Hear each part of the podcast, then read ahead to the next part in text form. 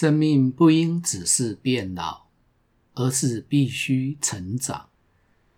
我始终深信，人在安全的环境之下，会自己朝着正向发展。你好，我是林世如，欢迎收听世如在线，成为自己，活在当下。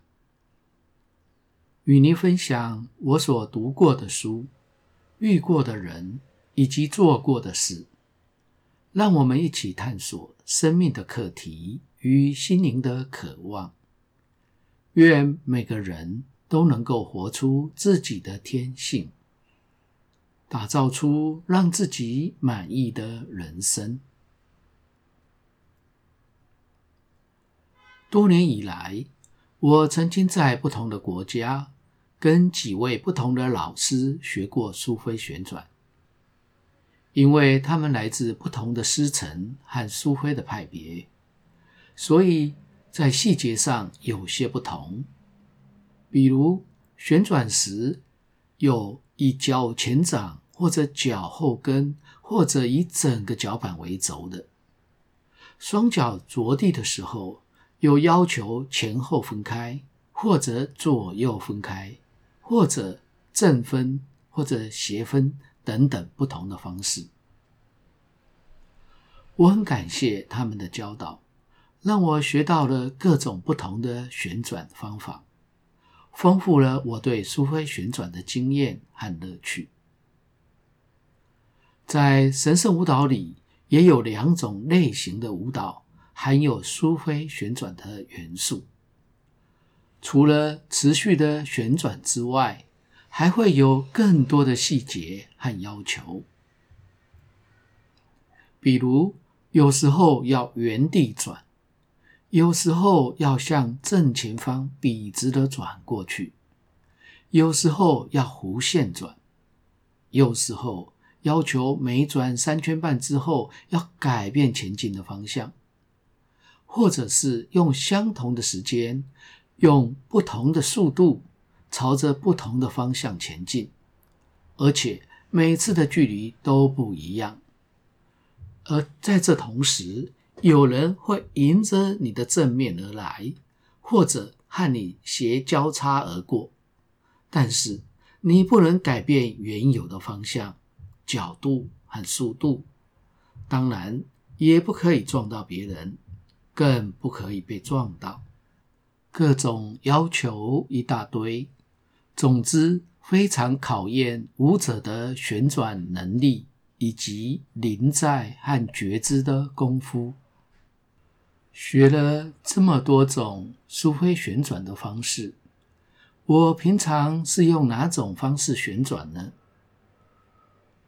大约在十多年前，我到土耳其。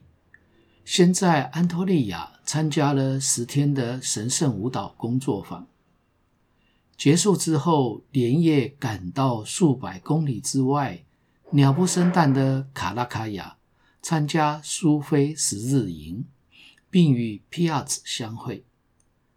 在参加苏菲营之后，紧接着我们一起直接杀到数百公里之外的空亚。那是苏菲的故乡，鲁米大师的主要传法地。我们在空亚停留了一个多星期，拜访了许多有名的苏菲行者和学者，其中包括了教长以及告老退休的鲁米博物馆前馆长。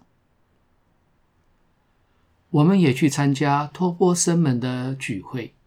听教长的开示、用餐、静坐、zikr 旋转等等，也去看过正式的赛马仪式和旋转，还有去一家门口挂着 Dervish Brotherhood 的地毯店，和现代的托钵僧们聊天，听他们唱歌和演奏。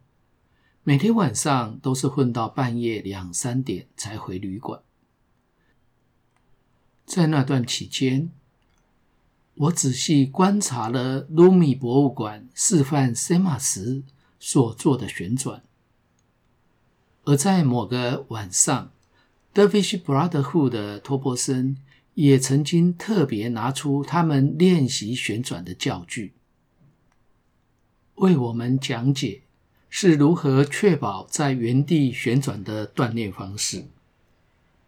我这才确定，他们的旋转方式和神圣舞蹈完全一样，都是以脚前掌为轴的。从此，我就完全改用以脚前掌为轴的方式旋转，偶尔也会尝试一下其他的方式，感觉是挺有乐趣的。虽然这几年来，我一直想要在台湾各地的易学律动神圣舞蹈班教 Obock Mac, Backtash Warren, Enneagram 等等这几支含有苏菲旋转的神圣舞蹈，但一直觉得学员们的旋转功夫不够扎实，不敢贸然就教这些与 Dervish 托波森系列和 Enneagram 人格九型系列的舞码。会有这样的考量，是因为在二零一一年的时候。花莲东华大学的课程设计与潜能开发学系及教育研究所邀我去教神圣舞蹈。当时共有二十多位教职员和研究生们来参加课程，他们都有一年以上的苏菲旋转经验。所以，当劳教授说希望学习 Enneagram，这是需要从开始转到结束的神圣舞蹈时，我就毫不犹豫地同意了。没想到第一天下午就有三位同学因为晕眩而吐到无法上课，我这才意识到，只有一年苏菲旋转的功力，要跳神圣舞蹈里的旋转，恐怕还需要更多的加强锻炼才行。因为一直保持旋转还算容易，但是要转转停停并变更前进的方向，真的是要先克服许多生理上以及心理上的制约和限制。在更早之前，大约在二零零二年左右。我也曾经应邀在新竹的清华大学开了一场两天的苏菲旋转工作坊。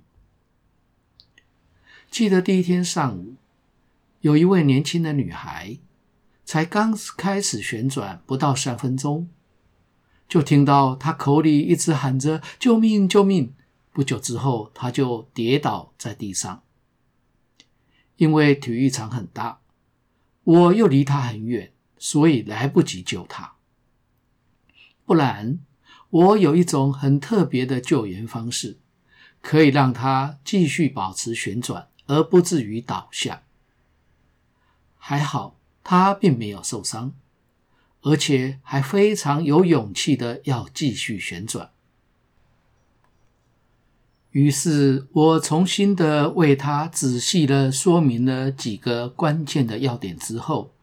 他又再度上场，这次我有特别注意他，并且尽量维持在离他不远之处，所以有几次他即将失去平衡之际，我都来得及救援，让他能够立刻恢复稳定并保持旋转，而不用中途停下来。不久，他就抓到诀窍了。他自己就可以转得很顺畅。结果四十五分钟的旋转音乐结束了之后，他还在转个不停。后来他抱怨时间太短了，没有能够让他转到过瘾。那一场工作坊的经验让我意识到，许多人因为害怕旋转，说自己天生就会晕眩。身体不平衡，所以转不起来。其实这些都是心理因素。真正因为生理因素而会感到晕眩的，这二十多年来还没有碰到过。他们的内心太焦虑了，是被自己吓晕的。所以，只要明白几项关键的技巧，就会和在清大的那个女孩一样，从此爱上旋转，并乐此不疲。而这些关键的要素，就隐藏在苏菲的服装和旋转的姿势里，就和神圣的舞蹈一样。姿势和动作里记录着某些隐藏的古老智慧，只要解读开了，那么这些困难就可以迎刃而解的。每个人都爱旋转，每个小孩在某个阶段都会自发的旋转，并享受在其中。但是随着年龄渐长，不知道从何时开始，就越来越害怕旋转。但是儿时旋转的美妙经验会让我们渴望重温。只是多年来的惯性和制约，让我们裹足不前，并且给自己编排了我会晕眩、我肢体不协调等等理由来逃避。事实上，只要回到童心，然后轻轻的旋转起来，轻松、凝聚、清明、神圣，以及被更高的力量所充满的感动，真的是会让人欲罢不能。今年二零二二年，我决定要从最基本的苏菲旋转教起。帮助神圣舞蹈的各班学员们能够在旋转的时候不晕眩、不跌倒，可以全然的享受旋转的美妙经验。然后以此为基础，学习各种更高难度的神圣舞蹈中的苏菲旋转。在此，与你分享一篇以前写的短文。那是我在旋转时的感受。我禁不住抬头仰望，热泪如雨洒满脸庞。我哭喊着你的圣号，我期盼着你的垂怜，我拜倒在你的脚下，我臣服于。你的跟前，我消融在你的爱里。感谢你的收听，下次的主题是禁忌，谁碰我，我就跟谁翻脸。我超级害怕与人有肢体接触，同学们都知道，谁碰到我的身体，我就和谁翻脸。青春期的男生习惯勾肩搭背，有谁过来搭我的身体，我肯定会重重的给他一个拐子，绝对不客气。我没有翻脸不认人，就算是很给面子。而我是如何从这样子害怕肢体接触，到设计出一套让人感觉到超级舒服、渴望被多多接触的全身按摩方法呢？欢迎您下集继续收听。如果你喜欢本节目，请订阅并分享给周遭的朋友。欢迎留言评论，我会根据您的意见来改进节目的内容与品质。期待在每个星期二与星期六早上六点，在各大 Podcast 的平台与您一起追寻，成为自己，活在当下。每周持续为您开讲。